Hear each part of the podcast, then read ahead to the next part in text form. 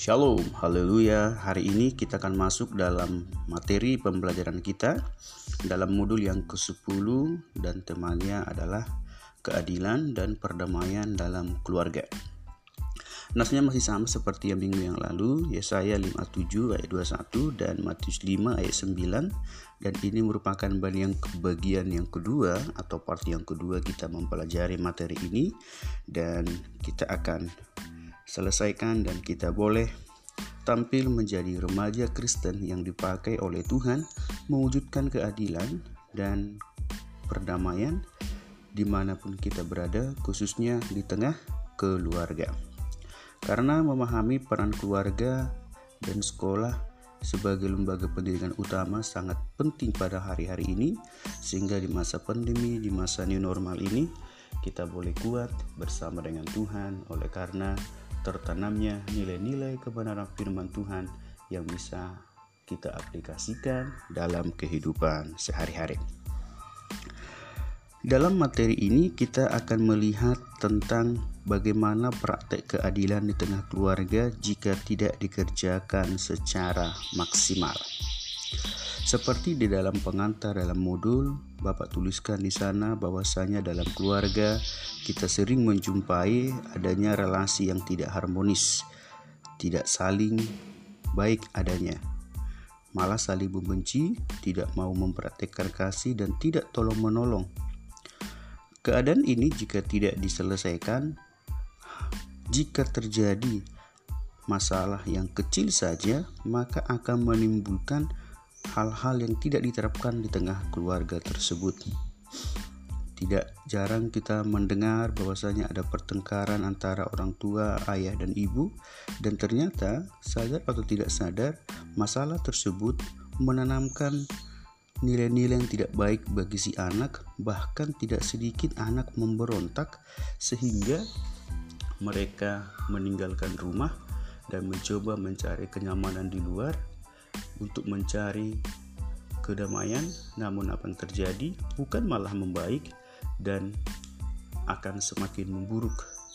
Dari beberapa pengamatan yang Bapak perhatikan, banyak orang-orang di luar sana dengan orang-orang yang tidak baik, tidak benar karena merasa tidak nyaman di rumah.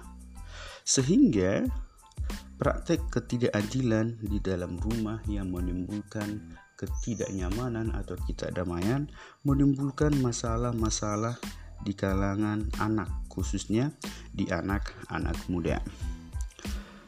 Permasalahan yang dialami anak-anak muda oleh karena ketidakadilan tengah keluarga, mungkin karena melihat orang tua bertengkar, atau mungkin orang tua merasa anak itu di dibeda-bedakan, ada yang diistimewakan, bahkan ada yang merasa lebih banyak diminta kerja padahal saudaranya tidak, sehingga ini bisa menimbulkan yang namanya kecemburuan. Lama-kelamaan bisa muncul sakit hati, bahkan yang paling parah adalah adanya ketidakpedulian. Hal ini pernah terjadi kalau kita melihat ketika adanya permusuhan di tengah keluarga antara anak-anak Adam yaitu Kain dan Habel di mana ada rasa kebencian. Buah kebencian itu adalah adanya pertumpahan darah. Mungkin kita pernah juga mendengar beberapa di media permasalahan antar saudara yang membuat kita mungkin merasa miris mendengarnya. Permasalahan dalam diri kaum anak muda sering umumnya berpangkal dari penampilan psikis dan fisik mereka yang masih labil dan terbuka terhadap pengaruh dari luar yang diserap lewat media komunikasi dan pergaulan seperti misalnya kenaifan seksual, upaya aktualisasi diri yang kurang mendapat tanggapan dan pengakuan adalah pengakuan adalah konflik yang terjadi di sekitaran anak-anak muda. Banyak pula yang mengalami masalah lingkungan, misalnya kesulitan sekitar perumahan oleh karena sekitarnya tidak bersahabat, lingkungan belajar tidak mendukung, pergaulan mereka yang tidak benar yang ada di kota-kota besar, semuanya itu mengakibatkan kegelisahan, kebingungan, dan tidak menutup kemungkinan akan terjadi masa depan yang suram. Jadi harus disadari untuk menangani hal ini semua yang bisa sangat menolong mereka adalah keluarga. Keluarga adalah lembaga atau unit masyarakat yang terkecil, yang terpenting di dunia. Kenapa disebutkan demikian? Karena memang di dalam keluarga menentukan tinggi rendahnya kualitas daripada anggota keluarga tersebut. Dan kita harus sadari kekuatan gereja bahkan kekuatan negara itu terletak apabila anggota keluarganya itu benar-benar hidup keadaan damai atau tidak. Sebab jika keluarga-keluarga sudah tidak baik, maka yang terjadi? Generasi-generasi yang akan datang tidak akan maksimal. Maka penting sekali pendidikan agama tengah keluarga diterapkan secara baik dan benar sehingga tercipta suasana yang melahirkan anak-anak yang berkeadilan dan mewujudkan damai sejahtera. Jika kita melihat di dalam Yesaya pasal 57 ayat 21, seperti yang kamu lihat di modul, dalam tes ini kita mendapatkan pengajaran tentang mengalami suasana damai sejahtera, baik dalam keluarga, bahkan di dalam komunitas di mana pun kita berada.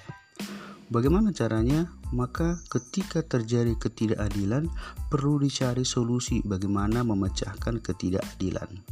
Dari hasil usaha ini, maka memungkinkan sekali tercipta suasana adil dan damai yang diharapkan semua insan di mana pun kita berada.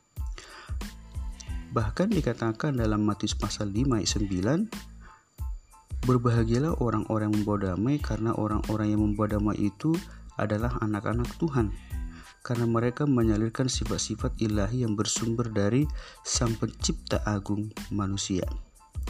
Jadi, untuk tercapai hal tersebut, maka orang itu harus terlebih dahulu merasakan damai, sesudah itu bisa menyaksikan kedamaian kepada banyak orang. Ini menunjukkan kita harus tampil menjadi inisiator-inisiator damai sejahtera. Bagaimana caranya melakukan segala kegiatan secara adil tanpa menciptakan masalah, permusuhan, dan tanpa mengajibkan suatu konflik. Jadi dalam ajaran Tuhan Yesus Kristus tentang kerajaan Allah merupakan suatu kondisi yang tidak boleh tidak kita harus menghadirkan kerajaan Allah karena dalam kerajaan Allah terdiri dari sukacita, damai sejahtera dan keadilan yang dan kebenaran yang bersumber dari Tuhan. Dari materi hari ini, tidak peduli apa pun situasi, latar belakang, apa yang kita hadapi, kita tunjukkan kita anak-anak Tuhan dengan cara menegakkan keadilan secara baik dan benar sehingga terwujud damai sejahtera secara baik dan benar pula. Keluarga Kristen Perlu sekali menjalani sikap Tuhan Yesus Kristus, Sang Raja Adil atau Sang Raja Damai. Ia telah memberikan dirinya bagi setiap orang. Jadi remaja Kristen perlu berperan di tengah keluarga masing-masing untuk aktif mengupayakan keadilan sehingga damai yang mahal tersebut tercipta dan pada akhirnya remaja Kristen akan menjadi berkat bagi lingkungan karena keadilan dan perdamaian yang dia hadirkan. Jadi di mana pun kita berada, mari hadirkan keadilan, hadirkan damai sejahtera, bukti kita anak Tuhan, untuk Tuhan dipermuliakan dan kita pun diberkati di dalamnya. Demikian materi hari ini dan silakan baca di modul. Kalau ada hal-hal yang boleh tanya silakan WA kan Bapak. Dan kemudian mari kerjakan satu soal di Edmodo untuk boleh ada evaluasi. Absen hari ini Bapak lihat dari Edmodo. Selamat pagi, Tuhan Yesus berkati. Shalom.